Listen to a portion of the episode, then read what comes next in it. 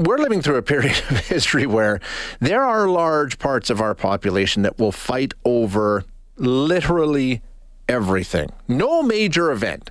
Uh, if it happens halfway around the world or down the street, doesn't matter. It is not immune from the deeply divided and really kind of cantankerous society that we live in today. The question is, how did we get here? Why? Are we so divided? Taking a look at Canada in particular. Uh, John Ibbitson is a columnist with the Globe and Mail and also author of a new book, The Duel Diefenbaker Pearson and the Making of Modern Canada. Uh, he wrote a piece in the Globe. Uh, entitled National Unity is Fraying Under Trudeau's Watch. So, is the Prime Minister to blame? Let's chat with John. Uh, John, thanks for being here. I appreciate your time today. My pleasure. So, in your piece, you talk about the deteriorating state of national unity, and I'm I'm right there with you. We seem to be more divided as Canadians th- than I can remember. Now, it's not. You can go, of course, talk about the Quebec referendum and all of that. But that was one region, you know, pitted against the rest of the country. This seems like in every single jurisdiction, community, city, province, it doesn't matter, even within them, we're divided, right? I mean, we're just eh, the division is deep right now. True, and of course, Canada is in no respects unique. In fact, you could you could make an argument that we're probably less divided than some other societies. I mean, That's right. Polarization in the United States is just frightening to behold, um, and you see deep divisions as well in many of the countries of Europe, Britain. Uh, so, you know, comparatively speaking, we may not be all that bad, but there's no question, I think, that partly because of external forces and partly because of internal forces, partly because of economic things such as inflation and rising interest rates, partly because of social media and the polarizing effect it has, and, and, certainly because of the, the social impact of, of COVID. Um, Canadian, and also, as I argue in that column, because of some of the policies of the Trudeau government uh, Canadian society is um, more divided uh, in all of its regions than at just about any time that I can yeah. remember. So let's go back to 2015, and as you say, the Trudeau policies, and there's no doubt. I mean, Trudeau's done some divisive things, but let's go back to 2015. We were very. It was, it was a much different globally, as you say. We're not immune. We're not alone. Um, but globally speaking, back when Trudeau took over, and you take a look at what was going on in Canada. I mean, we were never all you know singing kumbaya, but we were a lot less um, at each other's throats, weren't we?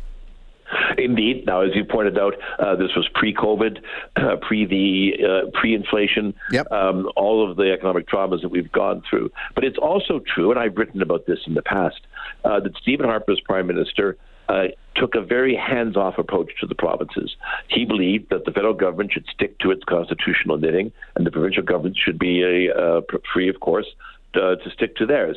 That meant that he he focused on macroeconomic issues, foreign affairs, defense, things like that. But he didn't go rummaging around inside areas of provincial jurisdiction. Um, there's the result of that.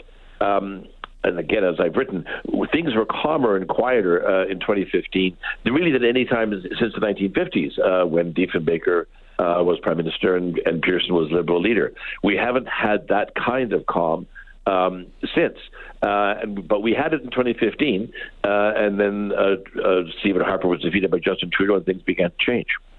Um, what did Trudeau do that sort of poured gasoline on that fire? Because I think we agree there were a lot of factors involved. But you talk about Trudeau policies. What are you mentioning specifically? I think that uh, liberal governments in general, and this government in particular, believe that in the in, in what is called the national interest, quote unquote, um, federal governments should intrude in areas of provincial jurisdiction. So you'll remember Justin Trudeau had lots of money for healthcare spending, but it had to be healthcare spending that met federal liberal priorities in areas uh, such as mental health care, for example, long-term care. Um, so the provinces had to sign deals in order to get uh, that money. Uh, the, gov- the federal government had a strong commitment to uh, reducing carbon emissions. Yeah. those pro- provinces that didn't go along um, uh, were, were, faced with a carbon tax. Um, and you can sort of run down the list in one area after another. The, the, the liberals believed that they could and should uh, tell the provinces what the provinces must do if they were to qualify for federal funding in whatever area. Right now, it's housing. Um, and that leaves, uh, whenever that happens, uh, maybe it's in the national interest, maybe it's not in the national interest, but it invariably leaves the provincial governments uh, to greater or lesser degree angry and upset. And that's certainly what we're seeing here.